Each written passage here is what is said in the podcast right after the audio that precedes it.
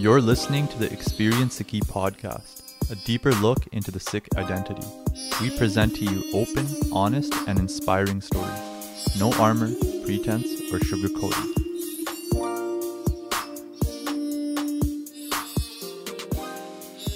Welcome back to the Experience Sikhi podcast. We welcome you from part one, which you were just listening to. Part two is beginning now.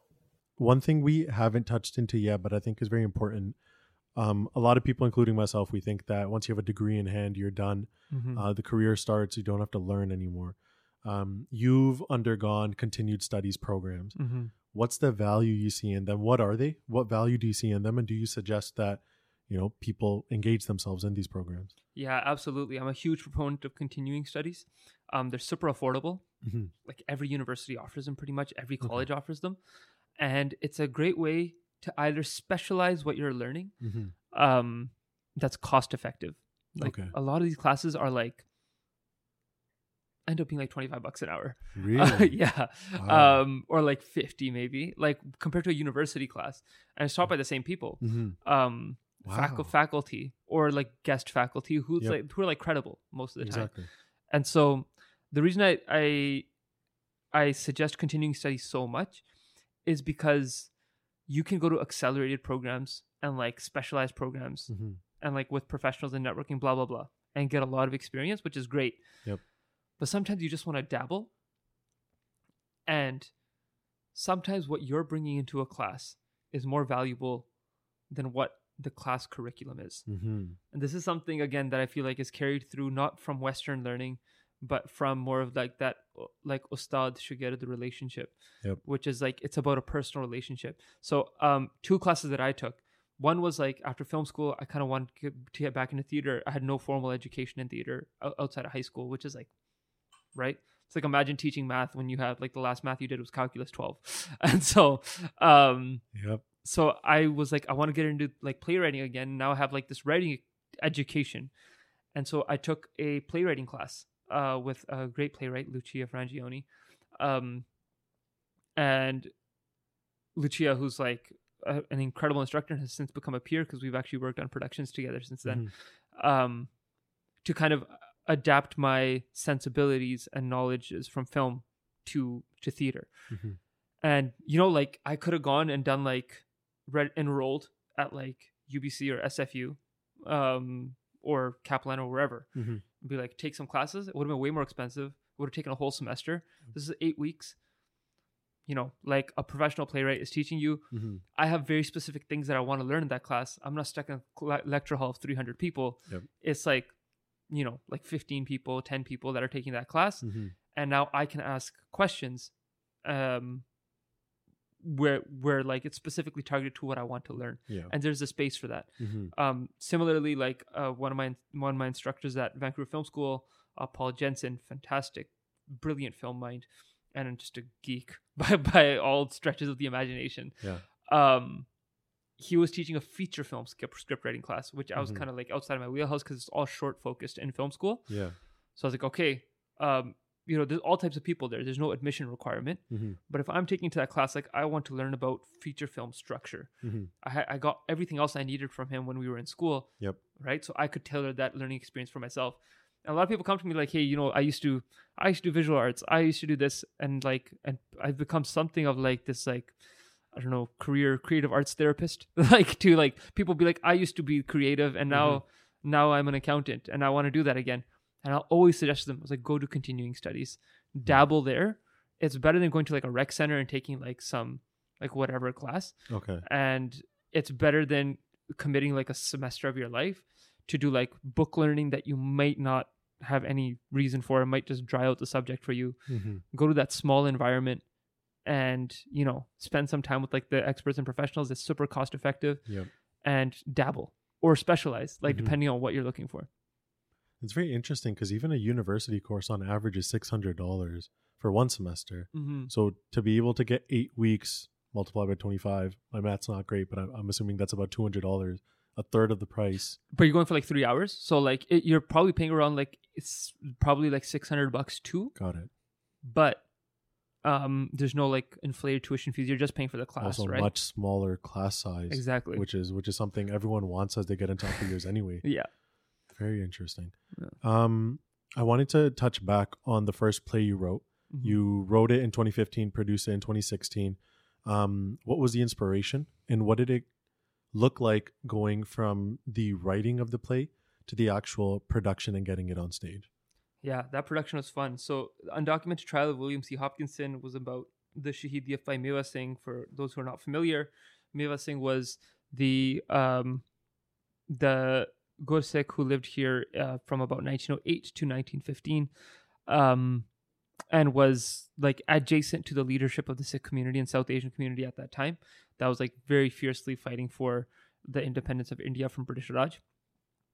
And um, there was an immigration inspector by the name of William C. Hopkinson, uh, who was the interpreter for the Canadian Immigration Department, but also ran like this racket of like all these extra curricular activities that were like oppressing the the brown folks who were living here, and um, Hopkinson orchestrated the shoot a shooting, uh, uh, assassinated two Sikhs, one by the name of Jathedar Bhag Singh and another by the name of Bhai Badan Singh, uh, in the first Gurdwara uh, here, uh, Second Ave Gurdwara, Khalsa Diwan Society, and to take justice on that and to kind of cut off the head of the snake that was causing all this trouble in the community. Meva Singh assassinated Hopkinson, turned himself in to police, um, and then was hanged uh, by the Canadian government on January 11th, 1915. It's a fascinating story. Literally happened in my backyard almost, um, Yep. like minutes away from where I grew up and lived until a couple of years ago.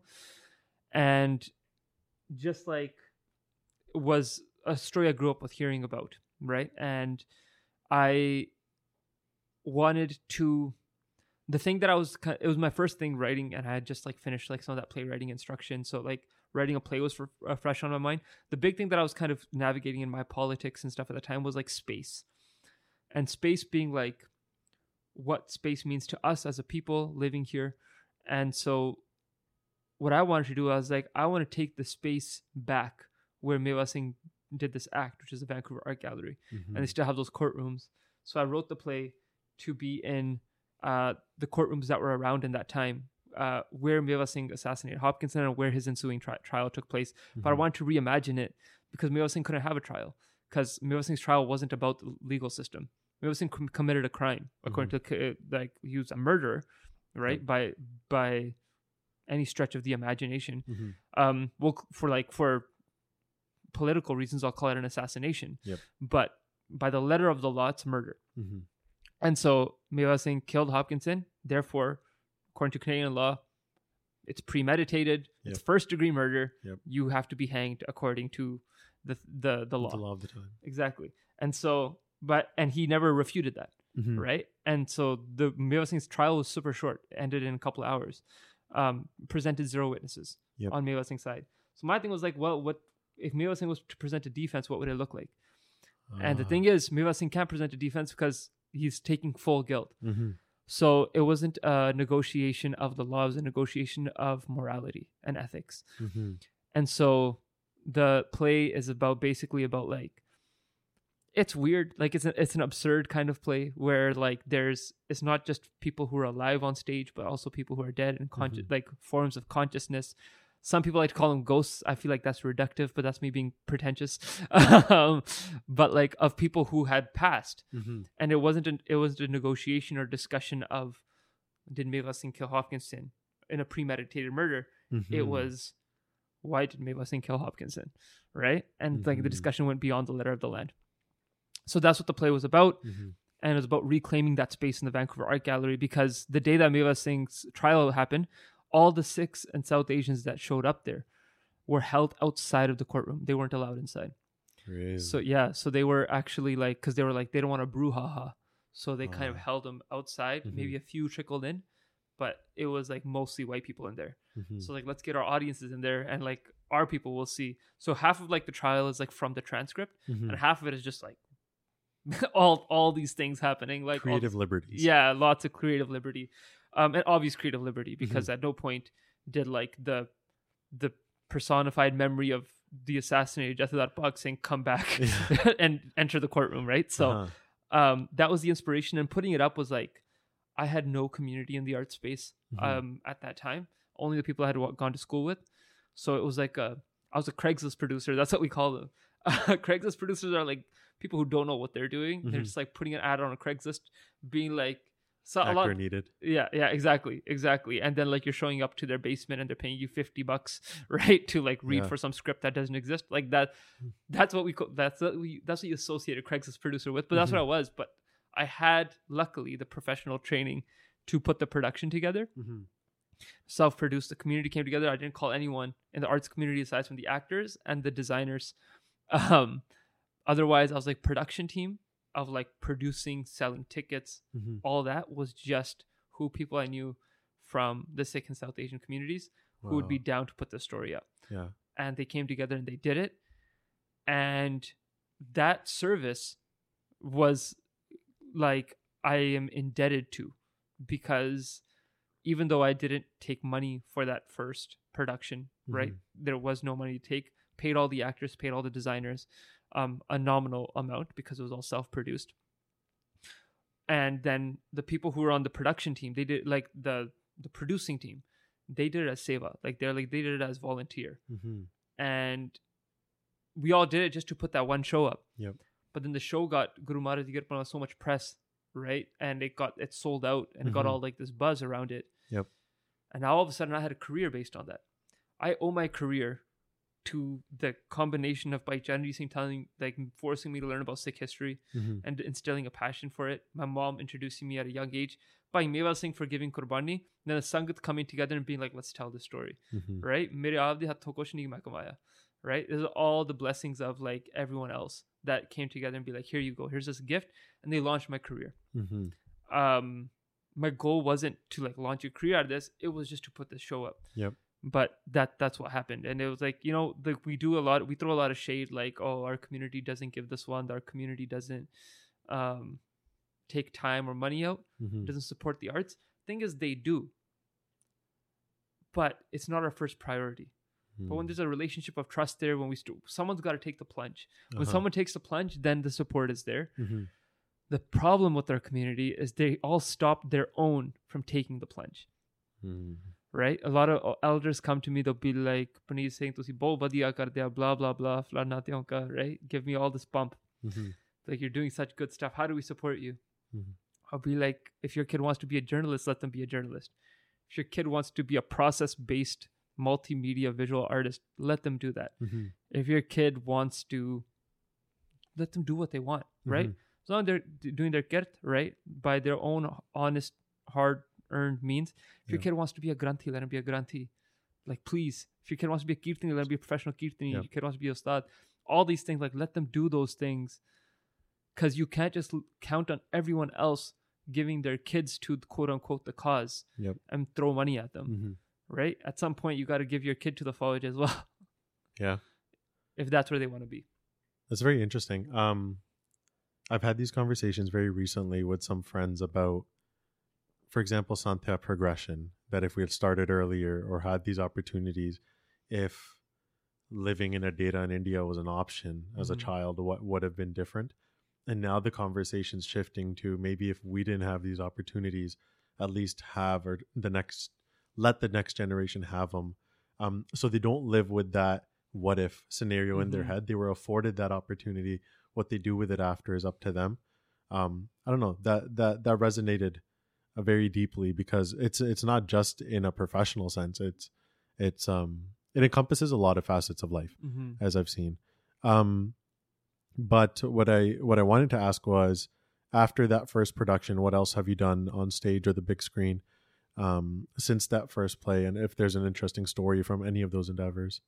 Yeah, I mean, I think the biggest, um, the the shows that come to mind, my the personal one that kind of sits closest, nearest and dearest to my heart is the Vancouver Guldasta, which was my second show. Mm-hmm. Um, the first Wow, that was your second. that was my second show. Wow. The first one to be professionally presented. Um, the What? Sorry, what do you mean by that? Yeah, so- professionally versus the undocumented trial. Yeah, the difference? self-produced, right? It was still a professional okay. production, but like I didn't have a professional company, so Mhm. got it. um it wasn't like held in the same stature and like the in the eyes of the community. Mm-hmm. The second time it went up, it was because a, a festival picked it up, and Got then it. the festival put it on. Mm-hmm. Okay. The, um, so in that regard, um, Vancouver Guldasta was like bought by. It was funded like the development, the writing of that show was funded, Mhm. right? Like by an organization, and then the first run of that show was funded by an organization. Mm-hmm. The second was like put on by, um, one of the like most reputable theaters in Vancouver, the Cult, uh, the East uh, East Vancouver Cultural Center Mm-hmm. which is like in my opinion the the best program theater in the city um so like as a, par- a part of their season so Mhm. that was like to be a part of like a theater season Yep. was was a big deal Mm-hmm. um so on stage that was the big one vancouver Guldasta, which kind of takes place in 1984 over 10 days uh june 1st to 10th uh in vancouver and like the response from the community follows the story of a punjabi sikh family um and the uh, Vietnamese family that lives in their basement, uh, who are refugees from the Vietnam War, Mm-hmm. and their relationship that kind of develops through the the trauma of '84, and kind of them having experienced a similar trauma on the ground, um, just before that, some years before uh, migrating to Vancouver. So that's Vancouver Guldasta. Um, that one is super memorable because, um, it was like 84 is one of those things like it's super it's so hard to talk about it and without a spiritual context or religious context Mm-hmm. and without a political context Yep. And not not a context rather but like without uh an agenda Right? Mm-hmm. and that's fine like that's kind of that's mostly how it needs to be but in terms of processing like the violence of 84 just like there's a political context a spiritual context a religious context Mm-hmm. but we're humans experiencing this thing Yep. that's really what i wanted to achieve with that show is like Mhm. bringing people with different political opinions vastly different different levels of religiosity Yep. different relationships to the community and get them in one space feeling what they did back then then have them talk about it and like Mhm. have them like share space over Yep. it and um have them all reflected in some piece on stage right have the Mhm. people they disagree with reflected on stage the people they agree with and then not take sides just let it live Uh, with them Yep. um and like let them just feel that we're all feeling the same thing Mhm. because i think that pain right that is like once the that first bandaging of the wound has happened you kind of Mhm. forget what that initial shock trauma was Yeah. and not to give them shock and give them trauma again and re like re-traumatize them but rather to give a glimpse of like that feeling and put it in a space of empathy so Mhm. vancouver Guldasta is close to my heart uh, because i feel like it embodies kind of like beginning to end what i wanted to do as, as an artist Mhm. um aside from that uh i just wrote co-wrote and directed a documentary called press breaker uh which has probably had the most visibility of any of the work uh Mhm. that i've done very grateful for it's the story of the first punjabi woman to play the first punjabi sikh woman to play uh ncaa div 1 basketball Mhm. um uh harleen sidhu who's from surrey and that she played with the uh, University of Nebraska in 2000 from 2009 to uh, 8 to 11 Mhm. um, and her story story was really cool so we did a documentary on her which uh, was funded by Telus but then it aired uh, nationwide uh, first on Omni but then now uh, it aired on Sportsnet too which was Yeah. which was beautiful it was really meaningful to me because I grew up watching uh, sports documentaries on Sportsnet Yeah. because TSN was uh, TSN was like extended cable Mhm. basic cable had sportsnet and so i'd have to wait for like beyond the glory or a show like that to come on um and that's where i learned about like the fab four and like that Mhm. kind of stuff was through those sports docs and sportsnet Yeah. so to have like in ontario and and across the province to have like work that we did about our community up there was cool uh, i did a documentary last year as well called the ecstatic uh, which is about a goali hip-hop um group um that's based both out of Vancouver and uh, Jaisalmer in Rajasthan, Mhm. uh, and which was which was a lot of fun. Um, and then one project that I don't talk about a lot, but it's probably like low key one of my favorites is I for Sikh Heritage Month BC I did an ad campaign for them, but uh, there's one ad in there, uh, which is on YouTube, Mhm. and it's like my most easily publicly accessible work, which is like a hype video for Nagar Kirtans, like Mhm. sports sports hype video style.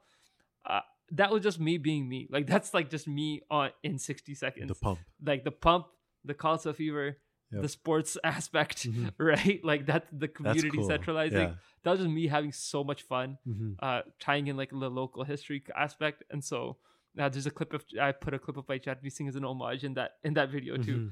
Uh, but that was that was another project that I did that I really really loved. Um, so props to Sikh Heritage Month BC for for offering me their patronage. You also always forget that Historica Canada piece that you, I believe, wrote about Oh, the yeah. Komagata Maru. that I personally love that one because the animation was was its own thing, but it was Mm-hmm. so well written and summarized it um so well. But do you want to? Yeah, mention- that I, yeah. Thanks for reminding me. That that is a good piece, and uh, thank you, Historica Canada, uh, for for that job. Uh, I got to write that. Uh, the artist who I think deserves most of the props on this project is Angela Aujla. Mhm. Uh, Angela and I have collaborated. This is our second collaboration. Though we didn't have direct collaboration, the production company did most of it. Mhm. Um, and the uh, Angela did the artwork for it, and Got which the production company kind of animated. Mhm. Uh, Angela's a brilliant artist who does so much work with archival. I don't know if we're in my house right now. I don't. Ha- I have. I have Angela's artwork up in my in my work office, Mhm. um, but not here. Uh, Angela's originally from BC and comes from one of those like 1906 families who've been Oh, here for a long time, and Yeah. so it's like deeply connected to the history. Mhm. And so that was that was a lot of fun uh, to write that. Um, it was tough to summarize Komagata Maru in like seven minutes, Yeah, but uh, it was it it was nice. It was nice to put it in like you know into your own voice, Mhm. um, for the voice to come from the community. So that that was that was great, and the visibility was so high, of course.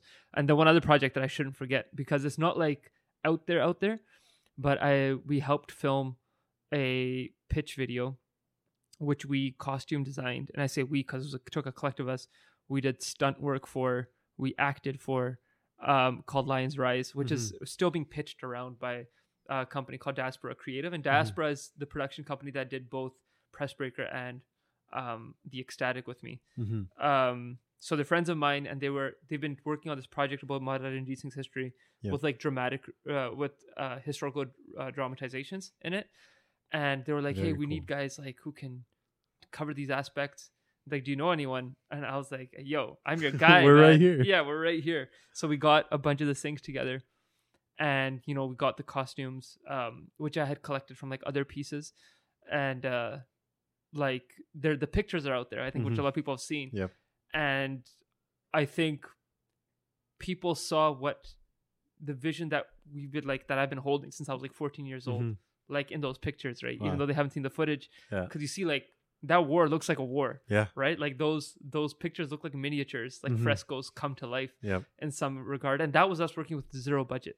That was working with our own collections and like costumes that I was repurposing from other shows because I, I did a show uh, which I also love called Guards at the Taj, um, which is near near and dear to my heart because two of two of my closest friends uh, from the theater and film space, Andy uh, Kalirai and Adele Nerona, um, it was just the three of us that did that show Mhm. at the Fringe Festival in Vancouver, and I just directed it. It's written by Rajiv Joseph, who's an amazing playwright um, from New York, I believe. But like that's that play is set in Mughal uh, in Shah Jahan's time during the building of the Taj Mahal. So we Mhm. got jamme made, like the old jamme. So we got to repurpose the jammas Nice. to do for the Lions Rise shoot because Mhm. it happened to be like a really really close copy to the jamma that Maharaja Ranjit Singh wore in one of these miniatures. Mhm. Uh, so that was cool. But um, and then Sikh Expo like reposted that one and it went like Yeah. viral and stuff. Um, A lot of people thought you were actually Maharaja People People thought- and a real picture okay, had just two- circulated out of two nowhere. things happened. Okay, two things happened. One, people were like, "Is this a real picture? Like this is crazy, right?" Yeah. And then like all these people were like, "Asli photograph Maharaja Ranjit Singh," and like posting, and I was like, "Oh, that's that's not great." Um, but it's like, what are you gonna do, right? Yeah, like people also put that like that. I think is an Ottoman king, and like they circulate his picture saying it's As- Ranjit yeah. Singh. That's been happening like for like decades. Yeah. Um, but then the other thing that was happening was like I was getting like death threats in the comment section. People being like, "Oh, like how, How could you he." depict Ranjit Singh with all these scars on his face? How could you do?" Then the the most hilarious ones, okay? Because you know what, everything's funny to me. But the most hilarious ones were like, "How could you make such a weak looking person, Maharaja Ranjit Singh? How could this guy's not strong looking at all? Yeah. Like Maharaja Ranjit Singh should be jacked." It- I was having the time of my life.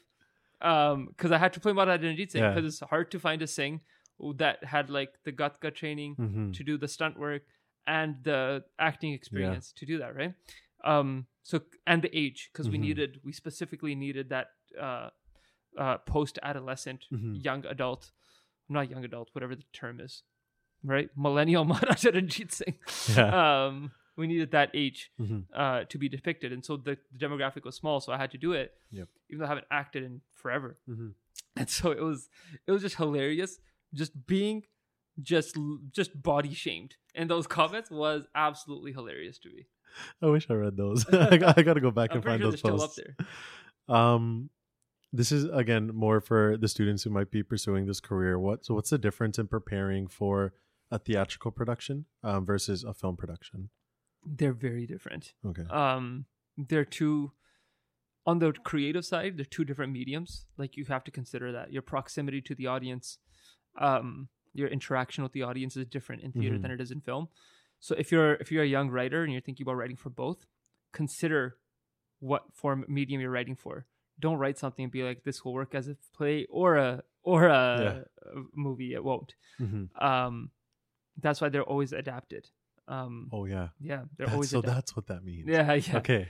uh, because you need little changes, right? There's a Mhm. f- brilliant movie that just came out um, a couple of years ago, maybe last year. Uh, it's called One Night in Miami. It's about it's a it's a it was a play Mhm. um, first, and it's about like this fictional imagination of a night where uh, all these like black icons in the 1960s came together Mhm. in one night in Miami where they all happened to be at the same place. Sam Cooke, Malcolm X, Muhammad Ali. And that was a play. It was really successful. And then they adapted it into a film. And it's, I think it's on Amazon Prime now. Um, Sorry for the Amazon plug, but um, it's it's a really great adaptation. So there's a way. Uh, 12 Angry Men is another thing that was like adapted to film after being Mhm. a play for a long time. So like there's famous ones, but on the creative side, like you know, the medium is the message, as everyone loves to say in the Mhm. communications world. Um, but yeah, honor the medium that you're you're storytelling in. Um, something can't be a comic, can't be a movie, can't be a, a stage play in its raw form. right? Mhm. A story can be all of those things, but it Yeah. has to be written to be those things. On the production side, it's like uh, when you're directing, um, you have until the film comes out, Mhm. You have all the say as a director. So there, there's like there's two processes as a director um, when you're doing film. There's the onset directing, actors, camera, Yep. all that stuff, design. Then you get into editing, and you're directing the same film a second time because now you have to choose between hours and hours and hours of footage and get it down to 100 120 Yep. Um, so all these choices you made and you might have made all these different choices you're now doing them a second time without anyone's input except for your Mhm. editors or without the people the collaborators that you were Yeah. working with on set Hmm. in theater you're making all the decisions collaboratively until the day the show opens the day the show opens you as a director no longer have any control you probably won't see the show ever again um, because You're not calling any shots while it's going on. Nope. Director's done. You've done all your directing. Mhm. After that, the stage manager is like calling the lights because that's just Yeah. functional work. Yeah. The stage manager is calling the lights, calling like making sure props are set, that kind of Mhm. stuff. You are just you are on vacation. You collect your paycheck on opening night, and you're do you done. watch the plays? Uh, depends on the show, right? Like sometimes, like uh, directors will go back. Some directors are like, nope, I'm too busy. I'm on to my next show. And some directors like, um, will go back a few times. Mhm. During Vancouver Guldasta, I watched most shows, and that's because we had talkbacks after, so conversations, so the community could talk, and I wanted to be there for those conversations, so I Mhm. watched it quite a bit. But yeah, usually it'll be like opening night, and then if you're in town, like go watch closing night too, because it's like you know it's a nice celebration of the show. Mhm. Um, and then so, like if it's a long run, sometimes actors are actors. They'll always start doing like they'll make choices like they've been doing something like 50 times, right? If it's Mhm. like like a three month long show Yeah. And so they'll do some they'll start doing something different Mhm. so you'll go watch it like four weeks later and it'll be a different show like in some respects and it'll Mhm. surprise you so that's fun and sometimes they'll do something like sometimes they'll make a choice that you did not sign off on and it's Yeah. like super far and you'll be like well that sucks Mhm. but that's that's part of the game that's Yeah. what that's what theater is Interesting. Um, so again, that's been your journey from education into the career you have settled into now. Um, what would you say has been the biggest challenge of that journey so far? I think the the initial finding what I was going to do was very difficult because I came out of film school. I didn't know what I wanted to do. Mm-hmm. Um, I didn't want to work on set and like, you know, lighting was never my thing. Sound was never my thing. Camera was, was never my thing. Right? It was more like storytelling was my thing. So the decision to like not work in theater and film for a year, just get more education, uh, continuing education wise, work Mhm. somewhere else, and then get a job in arts administration after, and then eventually find my way back to theater after uh, to, to storytelling. Yep. After two years, that was that was tough. No one like I didn't really have a community to talk to about like what I was, because there was like there's two things you could do. They're like you could work on you could be like a union person who wants to like just work on shows and then you work, want to work on bigger shows or you can like work on big shows doing other like doing other jobs and then like get teams Yeah. together and make small films on the side and then Mhm. eventually hopefully become big those are the two paths kind of outlined for you when you're coming out of school it's very independent film focused Yeah. there's no like hey you want to become a writer director Mm-hmm. and you don't want to work in this industry like that to that degree what are some options for you yeah and so it that that seemed most difficult to me Mm-hmm. because I don't I, do, I don't like the onset lifestyle to, to work on like multiple productions a year. I like to work on one film production a year, um, and one one theater production a year. I Mhm. usually do more than that, right? Because you put smaller ones in there. Yeah. But I like to do one of both, and then like it feels good because my lifestyle is like I have a very full life outside Mhm. of my work. Yep. And a lot of people in those industries like their work is their life. I don't want to be like that. Um, and that's not like a lack of dedication. I just, you know, for me, it's always going to be secondary to like my my full time job of being a cause, right? Like Yeah. that's that's like that's what it's all about at the end of the day, for me. And um, that uh, like so it's finding the conversation that Mhm. was the dialogue between all those lives that was m- most difficult for me. Eventually, the way that I found it was landing in the world of arts administration Mm-hmm. because then I could day job. In my day job, I was surrounded by artists. I was surrounded by arts professionals, so it kept Yeah. me like artistically nourished Mhm. and like in in tune.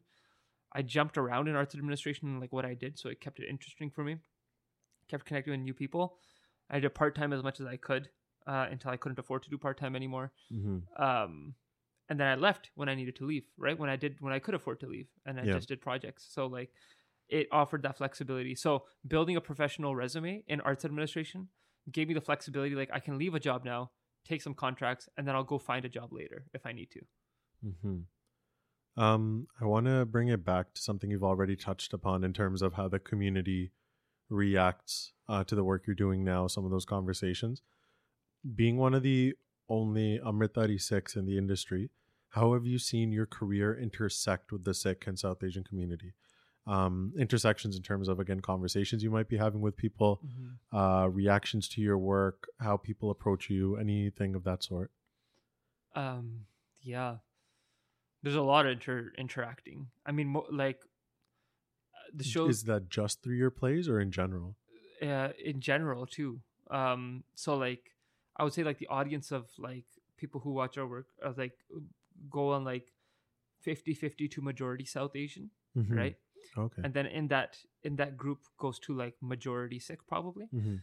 Um, but like I always want the work to speak to a wider audience than who it's just about, right? Yeah. Um, so like that 50-50 thing is kind of a sweet spot for me Mhm. um, and I love that. So, audience wise, they're always there for me when I'm in. For me, the the Sikh community can't just be the product thought about during the product. It's not Mhm. I'm making this for the Sikh community. They need to be in thought about in the process. So when I'm writing, it's like, what do I want to challenge within our community? Like, what thoughts, what sensibilities and protocols and thoughts and behaviors and cultures do I want to honor and respect? Mhm. right and like not blaspheme upon uh, Mm. how do you respectfully challenge a thought process and pro- provoke you know self-reflection without provocation that um, puts that provocation that disarms as opposed to provocation that puts up defenses right like that's the kind of thing that i want to think about when i'm writing Mhm. and creating Yeah. um, for example, um, I consulted on a show where it's like small things like okay, you want to. There's a part in this show where the character uses a gutka, right? Mm-hmm. And so product protocol wise, like, is it fine if the character is has their head covered, has no shoes on, and has their hands washed before they open the gutka side? Yes, Mhm. that's fine. Is it better to hide the gel, the the, the binding of the gutka, the gutka, so it can be an empty book, and we pretend that's what it is?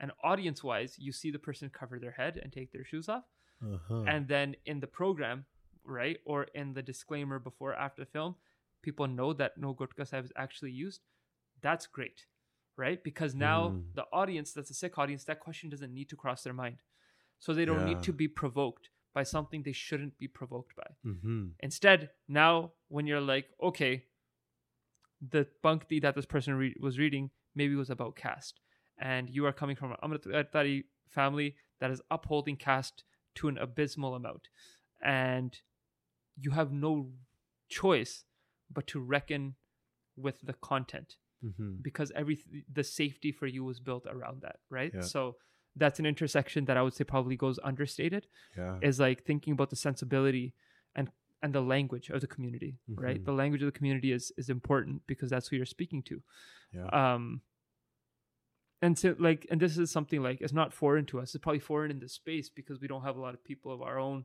doing this thing stuff Mhm.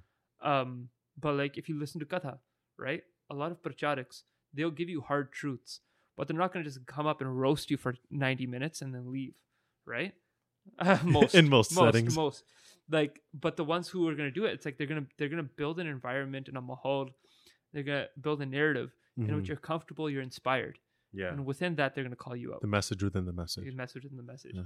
exactly so that's that's kind of one place that the intersection happens and then outside like people are always talking to me right Mm-hmm. uh it's nice to be like have conversations with randos who like seen the work un- Mhm. uncles and aunties who now kind of like see characters that have been very close to themselves in proximity Yeah. and can now see stories that are worth putting on stage and screen whereas they probably perhaps only thought the stories worth telling on screen before were the really good ones or the really bad ones Mhm. right Yeah. like we can only make movies about the Sahibzade. we Mhm. can only make movies about 84 Yeah. right we can only make movies about indo-canadian gang violence Mhm. right like that that's Yeah. it like it's, it can only be one or the other Uh-huh. but we can only make movies about the Komagata yeah. it's like or or we can set it against the backdrop of those things and we can make the story about you Mhm. right and now i think there's there's been uncles who called me be like hey there's a really interesting guy i know i think we should make a movie about him right i think it should be a comedy Yeah. and like co- like this one uncle to be honest i've been neglecting uh has been trying to get me to come to his office and sit down because he Uh-huh. wants to pitch me a movie idea Nice. I just know it's going to become a long conversation.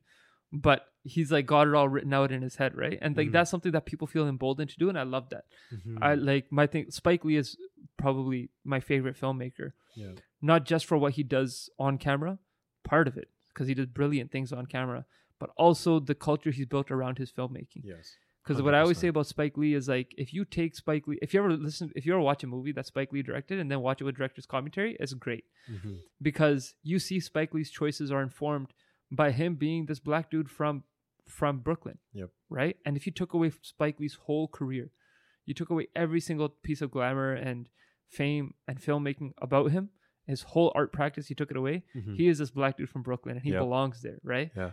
And he's become an ambassador for that community. Mhm. But you can only be an ambassador so long as you still fit in that community Yeah. And- wow. for me, it's like, man, like I'm not from Surrey, right? I'm not from Brampton, but you can put me in those places, and those are my that's my home. At the end of the day, Mhm. you put me in South Van, like that's my home.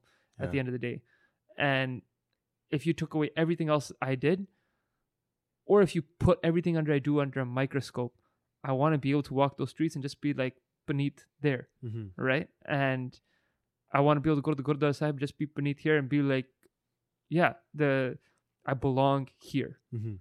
and so the rest of it's ambassadorship and i always have to belong here this is where Yeah. my citizenship is Mhm. uh, in my community everything else is me being an ambassador um, and just like you know having fun with my art Yeah.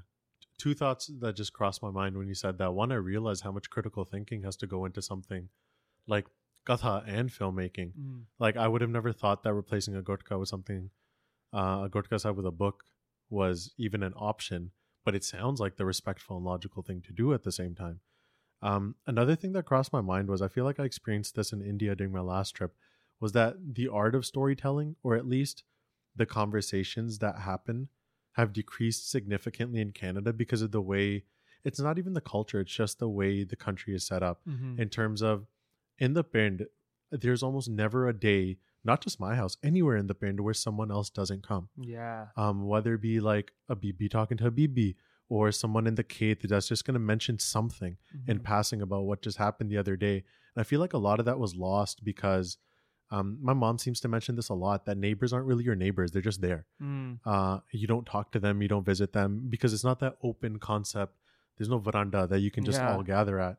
Um, and I feel like that's why that type of message where that, you know, you can have these events as a backdrop, but it's your story, um, can be very powerful for the generation that lost it when they moved here. Um, anyway, sorry, uh, I, I digress. I love Uh, it. I love it. I was gonna um, mention that you're you're now established in your career. Now you've, I, I'd, I'd say so. Arguably. You're um, you're someone people can recognize as a playwright. Was there ever a moment during that journey so far? And I know I've asked you this before, where um, you felt like uh, it was it was all worth it. The the struggles in school, the the productions, the SSN Hall, everything coming together, where you're like, this is it. This this is what made it. Yeah, when we did Vancouver Guldasta, um, and this is like it's such a touchstone moment for me because I can I can pick it out right away, right? Um, but it's such a touchstone moment because like it was a seismic shift inside of myself where I just felt pure a pure emotion of like this is this is what I want. Mm-hmm. Where we did Vancouver Guldasta, each show was followed by like a community conversation where like people could just talk about the show, share their experiences, right? So talk back, but like it was moderated more so for the audience to share as opposed for the audience to ask questions to the actors, which usually what talkbacks are. And at one, um, and all these people were sharing their stories. But at one, there was this auntie who's wearing a Punjabi suit. And after the show, like during the conversation, she stood up and she started talking. And she spoke in English. And she basically said, like, this is the first time I'm sharing what I felt during those days Mm-hmm. like I was new to the country and it was such a hard time. And she's like, when I looked at one of the characters, she said, that's exactly what I was going through. Mm-hmm. And then she said, like, she, so she shared like just her feelings, what she appreciated, and, you know, the, like how it wasn't about the politics, but it was about her at Yeah. that moment in time. Mm-hmm. And then she shared her husband was sitting beside her. She pointed at him and she's like, Usually my husband is the talker. Mm-hmm. She's like, because that's that's just how it is, right? Like Mhm. I'll go places by his, he's the one who does the talking. She's like, but I saw that character and she's like, I could feel what that character was feeling because that's what I felt. She's Mm-hmm. like, so I had to share. And like that's what it's about. This is at the Cultch, which is Yeah. like, you know, uh, um, one of the main stages in Vancouver. Mhm. And it's like what is predominantly a white theater space, institutionally a white theater space, even though they program like really diverse Mm-hmm. and they bring in a lot of different audiences, but it's institutionally it's a white space. Yeah. And when they bring in a show like this, that's great because it's diverse content. But when that show can make space for the person who feels like I didn't belong anywhere else and I didn't feel emboldened to speak anywhere else, this is an auntie who presumably goes to the Gurdwara, auntie who presumably goes to functions, goes to galas, whatever's happening in the Mhm. community, presumably. Yeah. And but saying that this is the first space I felt emboldened to speak up, that's why I was like, this is that's it. I could if this is what you can achieve every time, that's amazing. But even just having seen this once and knowing that someone felt this way and could share that, that that made it all worth it. Yeah, it's very powerful. Very, very powerful. What made you um embed those community conversations into Vancouver Guldasta? Was that your idea? Yeah, it had it had to be done. Um, it's it, like because you're revisiting trauma, Mm-hmm. and the thing was like Oh yeah. you're like so there's no like therapist there, Mm-hmm. um, but it was like people are going to be compelled to share Mhm. because sometimes there's people in the audience because we use a lot of archival footage from Mhm. news broadcasts from Vancouver from that time. Uh huh. Multiple times, accidentally, there was people in the audience who saw themselves in the news footage. Wow. Yeah, so they're Wow. like they're watching, and all of a sudden they see their face 30 years before, Mm-hmm. Wow. What a flashback. right? That's and crazy. like 35 years before, like the like this is like daunting, right? Yeah. And so like they they're compelled to share. mm-hmm. um and uh so because of that because they felt compelled to share it's like we need to give them that space and the processing is part of the experience Mhm. right? Depending where you do vancouver Guldasta you could do Guldasta i feel like it would be a good show you no matter where you did it right? Even if it's an entirely white audience you wouldn't need a community conversation there. Anywhere there's a significant Sikh population and that show is done before i license it to anyone because Mhm. it can be licensed. If anyone wants to try to put it up give me a call. But if i would i'll ask them where they're doing it Mm-hmm. i'll look into what the Sikh demographic is and then i'll tell them if they have to do a community conversation or not Okay. afterwards that's moderated by a Sikh person got it. um that has that that's like bilingual Mm-hmm. um yes because it, because it ha- you have to give them that space to process Yeah. um or else you're kind of like giving this generosity in the narrative that allows, allows so much interpretation and then just kind of sending people home packing Mm-hmm. Interesting. Um, we're gonna switch gears a little bit into both past and future. Um, if you were able to speak to yourself when you were in your first year of undergrad, is there any advice or lesson that you'd tell yourself? oh This one's a tough one. yeah I feel like Joe Rogan. you say you felt like joe rogan Yeah, he has some tough questions sometimes. yeah but now i'm just mad there's a joe rogan reference to when i'm on I'm sorry. that's okay. We'll deal with it.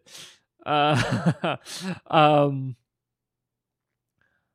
I would probably say, um, like, don't take everything so seriously. Hmm. Um, 'cause I don't think I realized how much things were gonna change all the time. How much I was gonna evolve as a human being. Mhm. Felt pretty sure of myself. Um, Is that just in the context of school?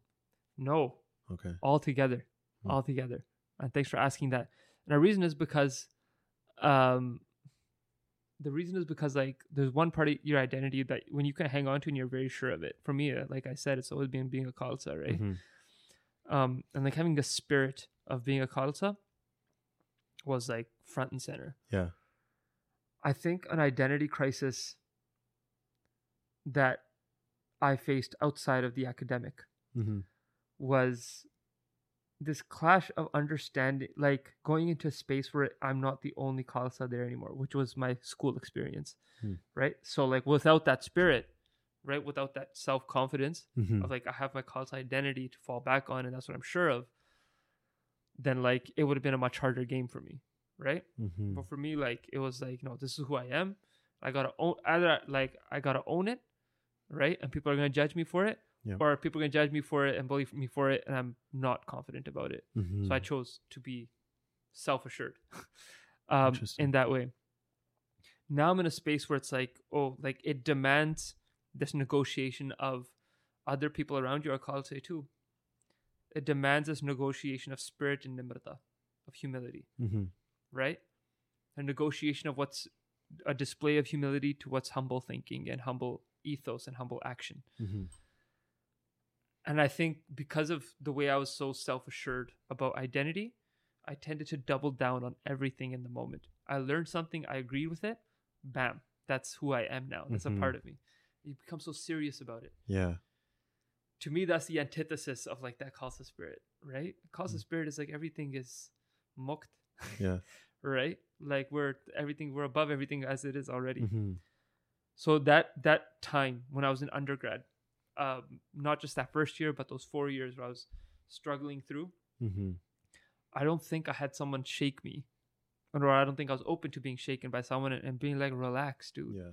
just relax Mm-hmm. what you're doing is not going to be the end or beginning of the world what you're doing uh, professor Puran Singh writes this brilliant brilliant thing i think it's in spirit born people of like like who are you to worry about the state of the Panth Mhm. right? This is the Yeah. Guru's Panth, who, right? Guru Gobind Singh Ji says, "Tu Panth Khalsa, Kheti Meri, Karu Sambal Main Taskeri." This is Guru Sahib's taking care of this whole thing. Like, who are you Mhm. to care about it? But to me, it was like, oh, individual thing. Like, Yeah. what what I do today is a reflection on the Panth. Mhm. just like just relax, man. You're barely a reflection of yourself. You're barely you barely understand that you're a reflection of your soul Yeah. right? You're thinking about like, yeah, it's good to have that co- cognizance and consciousness of community panth and carry that with you. Mhm. You take every single thing so seriously, man, you drive yourself up the wall. And I did, I did.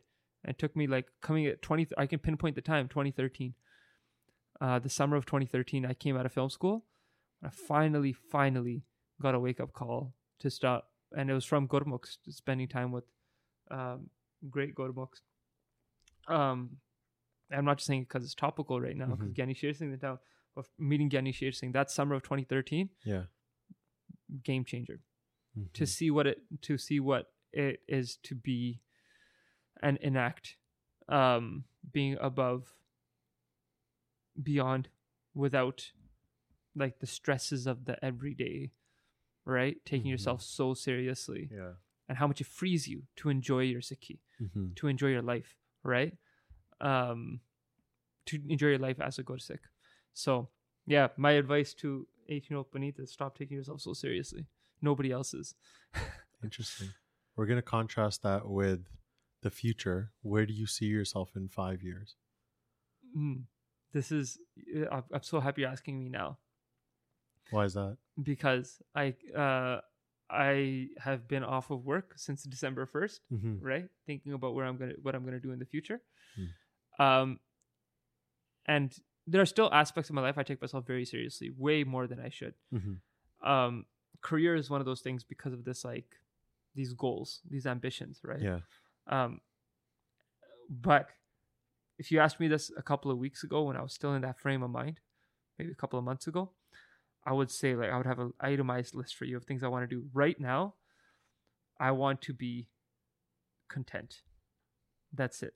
Because um, with ambition comes, and with ambition, and I'll expose my politics here a little bit, uh, in a world of hypercapitalism, um, the only thing stay, waiting for you on the other end is burnout. Mm-hmm. um, Yeah. And if you think people like you take yourself too seriously for people now, when you're burnt out, really nobody cares because Mhm. you're no longer functional to them.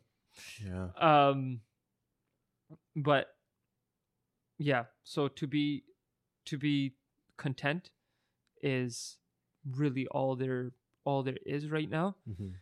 Everything else is a byproduct. So Yep. I would I would love it if in a couple of months time I reconnect with that ambition, um, and like you know find some pathways forward and get back on like the work that I want to do Mm-hmm. great. But now it's become secondary to being like there's no guarantees of anything. So um just to be content is such work, Mm-hmm. right?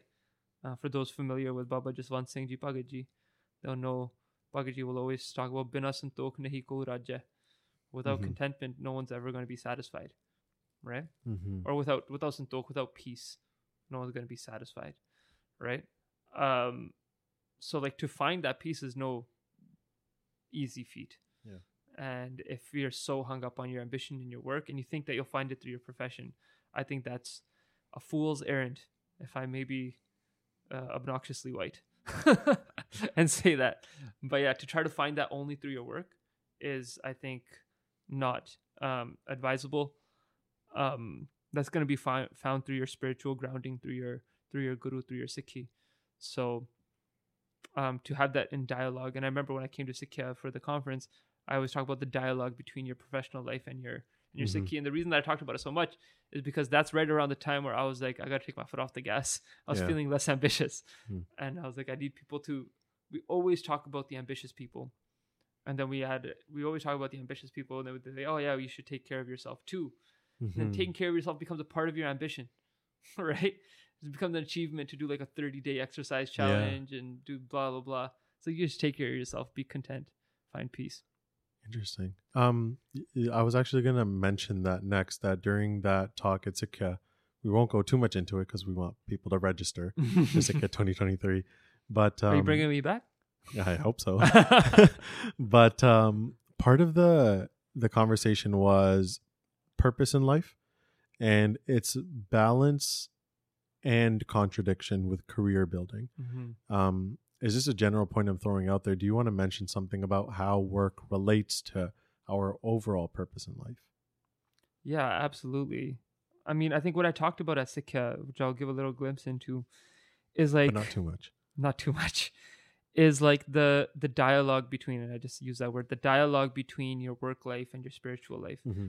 that they can't happen in isolation of one another you can't uh you know like they they'll say in punjabi mat nu maar ke kam karna ya man nu maar ke kam Mhm. karna right you can't kill your spirit and do something so you can't be you know espousing certain values and morals in your spiritual life and then Yeah. go to work and suspend those for the sake of earning a dollar and then come back Mm-hmm. right in a very literal level or even sometimes in by reflecting on it too like how you're treating your employees and what what industry you're actually working in what the end game is of that industry where you know ਤੁਹਾਡਾ ਹੱਥ ਕਿੱਥੇ ਤੱਕ- ਕਿੱਥੇ ਤੱਕ ਪਹੁੰਚਦਾ Mm-hmm. um and so the dialogue of those two things is like it, it's i think a perceived duality like everything else right there's only one right there's only one shakti there's only one power there's only one force in this world Mm-hmm. that's Paramatma, that's the divine, it's the great soul. And the the perceived contradiction is like, oh, work takes away from your time to do bhakti, Mm-hmm. to do meditation, to do Yeah. seva, all those things. Like the way we like fulfill the duties of our of our body. Mm-hmm. Like yes, we are soul, but we're fulfilling the duties of our body to exist in this world. We feed ourselves, Mhm. right? We go to the washroom, we have relationships, Mm-hmm. all those like are f- fulfilling the needs of our body similarly the fulfilling our purpose in, in our world is like using our hands to contribute to society Yep. i think the problem for us often comes when we try to replace one with the other or ignore one so like one either uh mananu maar ke kaam karna to like to try to compartmentalize your values Mm-hmm. and apply them to certain parts of your life while forgiving yourself and others Yep. for not enacting those values. And then on the other side is trying so hard to integrate your values, Sikhi wise and your career wise, that you think you can replace your Sikh practice and responsibilities and your duties to your soul with your career. Mm-hmm. I it's it's a hard it's a hard thing to do. Yeah. right. Um even working in the Guru Darbar, even working doing Guru Sahib's work of prachar and kirtan, you still have to do your kamai on top of that. Yep. Right? And that's prachariks who have a jivan, who have who have a Gursikhi mindset, who have earned something and embody Mhm. that will will demonstrate that and tell you that. Yep. That you have to do your kamai on top of the work. Mm-hmm. And Yep. oftentimes we'll be like, oh, if I'm going to relief work, then maybe whatever, I'm doing seva, so then Yeah. I can give myself a pass on the Simran. Mm-hmm. But it's like, that's, again, a fool's errand. Um, yeah, it's a fool's errand. You like it's it's a part of what Guru Sahib has gifted us.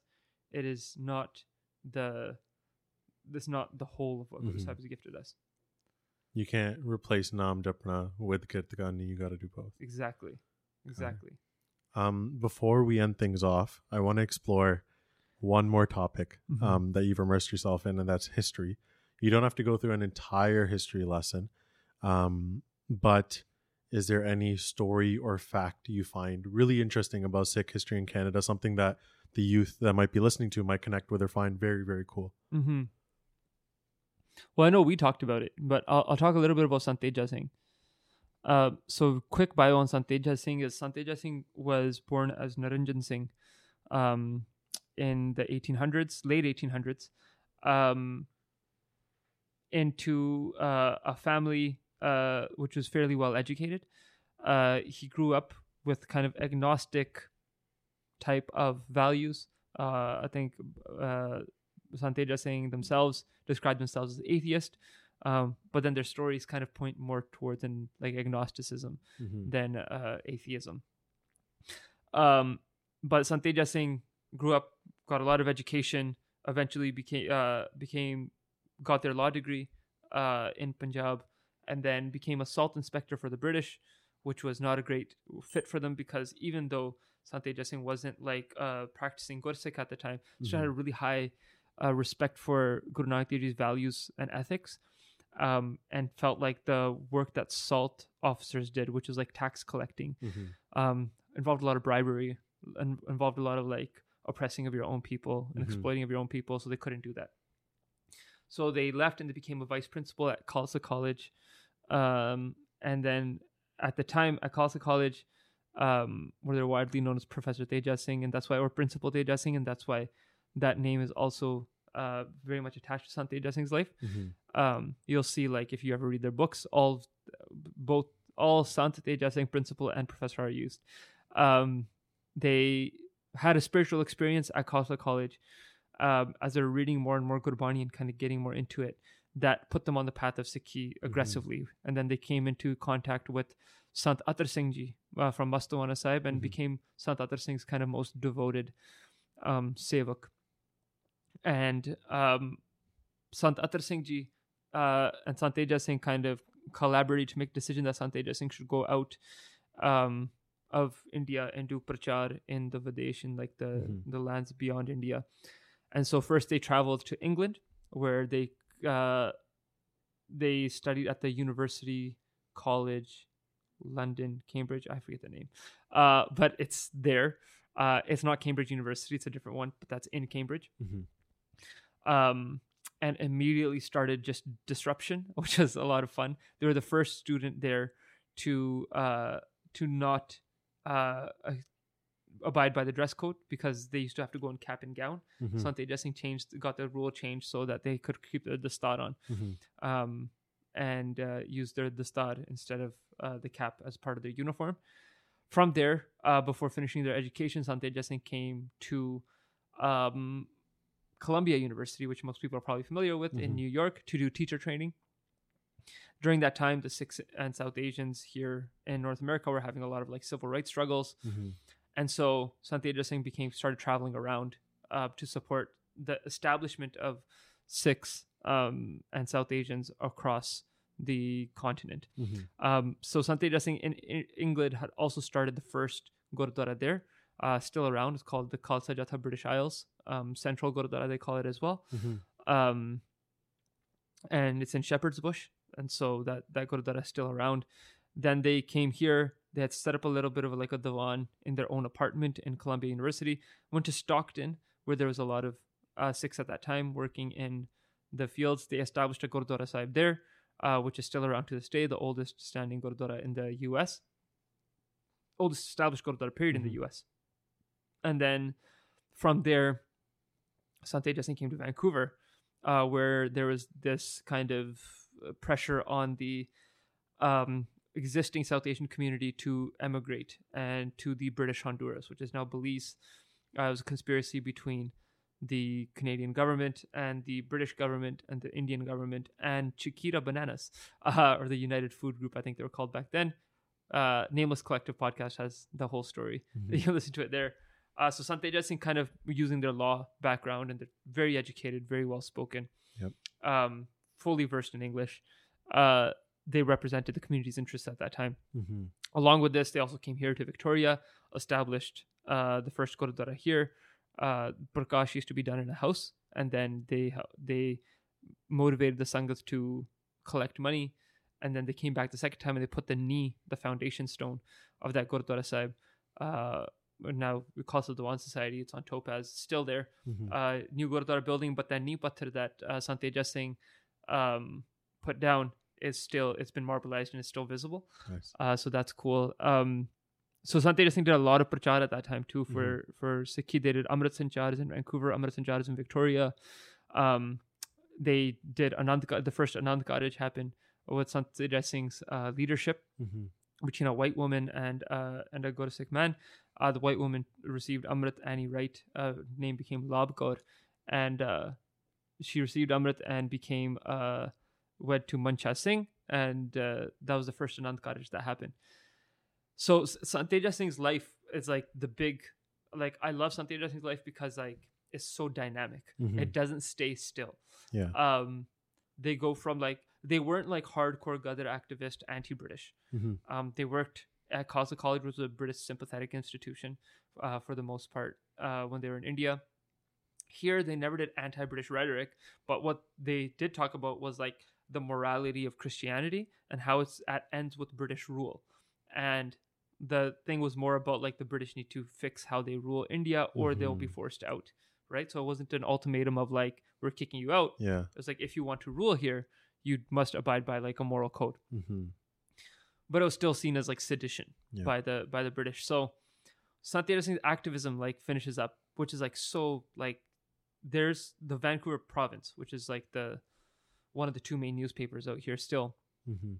uh, did like a full back page spread one day about Sant Teja Singh. And just about like this like 30 something year old preacher Mm-hmm. who like is so well spoken and is like enraptured the community, talking about how like people treat him like a demigod. Hmm. Uh, the I'm taking that verbatim from the Mhm. province. They're like like the community treats him like a, a demigod. Yeah. Uh, the way the the respect like people touch his feet in the streets and stuff Yeah. like that. Right, but Sant Teja Singh not walking around like as you would imagine a sant in your brain Mm-hmm. right? 30 something year old, well dressed, kind of like wearing a tie and a blazer uh, out in the streets of Vancouver, but still commands this kind of respect. And then does all that, tries to go back to Columbia University. They withdraw his admission because seditious activity reported by the British government. Mm-hmm. Tries to go back to uh, University College, Cambridge. Same answer Mhm. withdrew his admission. Then enrolls in Harvard, gets another, gets their master's degree at Harvard, um, and because Harvard kind of turned a blind eye towards, or sorry, rather turned their attention away from uh, their activities, Mm-hmm. um, activism wise. And so then when Sant Teja Singh goes back to India, like international superstar, and Mhm. like Yeah. people talking about them across the world, just goes back and becomes like a sevak of Sant Atar Singh again, right? Wow. ditches the suit and tie, puts a chola on, says Sant Atar Singh, whatever your hukam is, I'm going to do that. Mm-hmm. Sant Atar Singh gives him like humble seva, digging wells, right? Mhm. Teaching Punjabi to kids. So and like someone with like more ego would come in because Sant Teja Singh had been in these years also traveling around, going to like world religion conferences, Mhm. representing the entire Sikh community for the Yep. first time at these conferences. Yeah. Um, like in Chicago, all over the states, and Mhm. like so like it was a big deal. There was Yep. a time when Sant Teja Singh was in Vancouver, arrived in Vancouver, and in a London newspaper, they wrote about the fact that this person Teja Singh, who's like this disruptor, has just arrived in Vancouver Mm-hmm. where all these problems are happening. So like really was like impactful. Yeah. And it just goes to back to this like humble life. And then Sant Atar Singh emboldened Sant Teja Singh to like take the leadership of like making what eventually has become now Baru Sahib, um, Akal Academy Mm-hmm. um, and kind of taking con- taking control of that aspect of you know getting the getting young Sikhs educated because that's what their background is in. Mm-hmm. For a time, Sant Teja Singh becomes the Jathedar of Akal Takht Sahib, um, which is wild. Like, and they held that position for a little while. In the fifties, they come back here, and like it's hilarious. They're tri- back here because like they're doing prachar, right? They're going to Gurudwara, doing katha, Mm-hmm. they're going to halls and doing like English lectures Mhm. about the Sikh faith at the same time. And then they get interviewed by one of these newspapers. Mm-hmm. And Sant Teja Singh's like, oh yeah, and they're like, there used to be this family, like the Crawfords or something like that. He's like, when I was here in 1912, I met with them, and this is 1959. Mhm. He's like, in 1912, I met them. I'm gonna see if I can find them again here in Victoria. Yeah. It's like I don't know if it was Crawfords, but it was like some white family. Mm-hmm. Like that's just so funny. Like this, like really robust, like intimate glimpse glimpse you can get into their life Mm-hmm. that's so relatable. Sant Teja Singh every situation that I've been in my in my life as a young Sikh growing up in the diaspora, Mm-hmm. right? With like growing up in Sikh circles, Sant Teja Singh has experienced those, Mhm. knows them, and there's a story in some way about Sant Teja Singh at some point in their life where there's a direct relationship to what's going on in my life to what they experienced Mm-hmm. and so it's just a beautiful like kind of like touchstone uh to carry um such a such an in- incredible life that they let that they lived and um achieved so much and did it with such sincerity such humility Mm-hmm. and um you know like no matter where you go in the world you're arm's length away from Sant Teja Singh and that's Yeah. that's pretty that's pretty cool and not like not every country but at least like every like side Yep. of it and that's that's incredible you go to africa sante Singh's an arm length away Mm-hmm. you go to england sante Singh's an arm's length away in europe um, in north america in multiple places in india right Mhm. and now baru sahib tanta they've opened up right Yep. and like dedicated in the memory of Sant Teja Singh Sant Teja Singh it's like that's that's incredible in Mhm. terms of a legacy. Amazing. Um, so now we're we're towards the end of the podcast. Um, we like to end every podcast with the random five. This is Mhm. where I'm just going to ask you five totally random questions, uh, just for the listeners to get to know you better. Cool. Um, so first is what is your favorite book? Well, I have to say, the random five sounds like a really poor approach to a Panj Pyare selection process. like that. I didn't choose the name. I take no responsibility for this idea. There's like the Panj Pyare, and the then there's the. Punch that were there. Uh, uh, anyway, sorry, I could I couldn't help. Favorite book? Favorite book? It has to be a tie. I'm sorry. Um, Japji Sahib Steek, written by Sant Teja Singh Ji. Um, and then The Phantom Toll Booth, and the autobiography of Malcolm X. Three way tie. Um, favorite quote or Barney Pankti? Ooh, that's a tough one. I love Purmans. Anyone who knows me knows I love Purmans and Purman based Kirtan. Um, so one Pankti is tough, but I will choose one that resonates. Um, hmm. Um, ਜਿਸ ਮਾਨੁਖ ਪਹਿ ਕਰੋ ਬੇਨਤੀ ਸੋ ਆਪਣੇ ਦੁਖ ਭਰਿਆ ਪਾਰ ਬ੍ਰਹਮ ਜਿਨ ਹਿਰਦੈ ਅਰਾਧਿਆ ਤਿਨ ਭਵ ਸਾਗਰ ਤਰਿਆ Deep. Is that just re- resonating with you right now? Is that I, why you I picked come it? back to it a lot. I come back to it a lot. Um, what is one of your weird quirks? Um, I speak in weird voices a lot. that Uh, makes two of us. yeah, even when I'm by myself. Yeah. Yeah.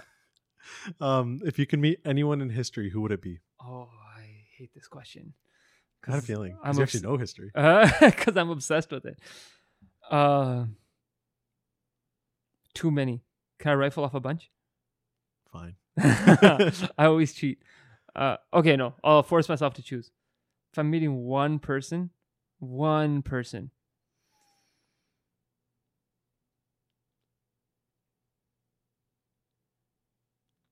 Man, even that is so hard.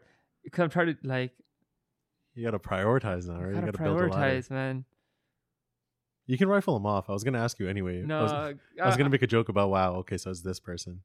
I I gotta. I think it's gotta be Guru Gobind Singh. I I don't know how it can't be. Mm-hmm. Fair. And what is your biggest pet peeve? Hmm. Biggest pet peeve.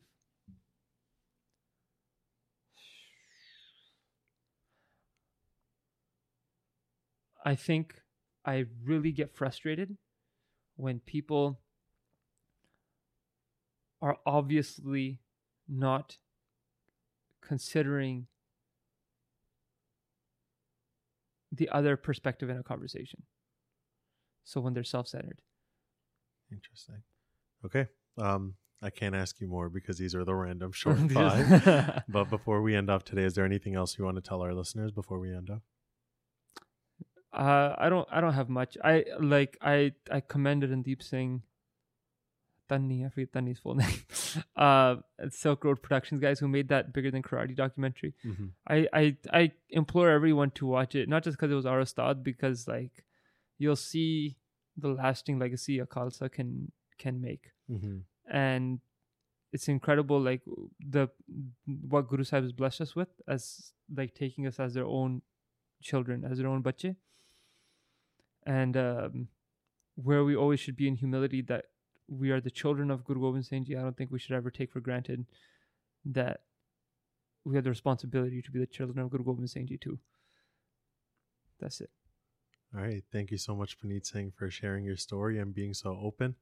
Um, it's been an honor. It's, it's been a blessing to to be here on the West Coast to record some of these these episodes, and I'm glad that that this was the first conversation of of hopefully many more to come. But again, thank you so much, and thank you all for listening to this third season of the Experience Sikhi podcast.